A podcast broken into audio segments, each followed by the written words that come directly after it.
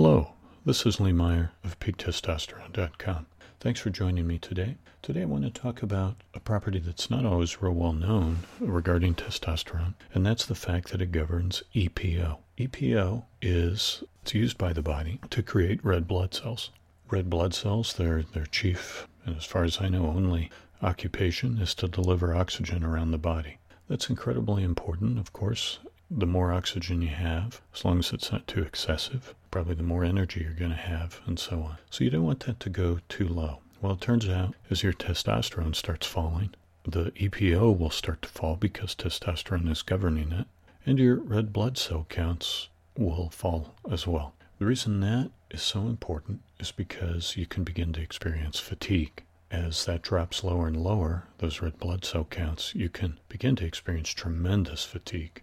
Um, it can actually be uh, debilitating, and it potentially has long term health consequences as well. I'll talk about that in a later podcast, hopefully. Let's uh, let's go back to that the the fact that low testosterone can lead to anemia. This is really important because a lot of doctors don't think about it.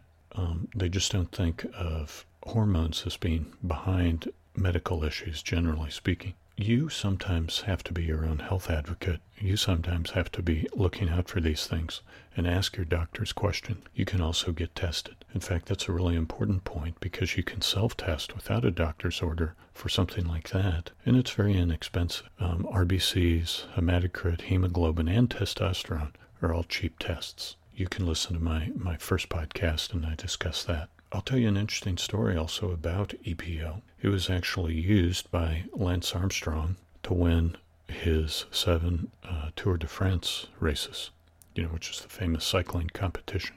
The reason he did it, of course, he was basically uh, creating the exact opposite situation that someone with low testosterone has. He took his EPO extremely high so that oxygen would be delivered around his body, which gave him, you know, more energy, more ability to uh, race faster. And he was eventually uh, stripped of his title as the truth came out. Very important point is if that increases too much, if you boost those RBT, RBCs too high, your blood actually starts to sludge. Lance Armstrong had to have somebody actually sitting in his room, monitoring his pulse and making sure he didn't die in his sleep. But again, men on low testosterone have the opposite problem. They can just experience extreme fatigue, and that's something to keep in mind and something that you should test if you either find that you have low testosterone or that you have extreme fatigue. Thanks for listening. This kind of information is in my, my new book on Amazon called Natural versus Testosterone Therapy. I hope you'll pick up a copy. It's the most comprehensive testosterone replacement therapy book um, out on the web. So check it out on Amazon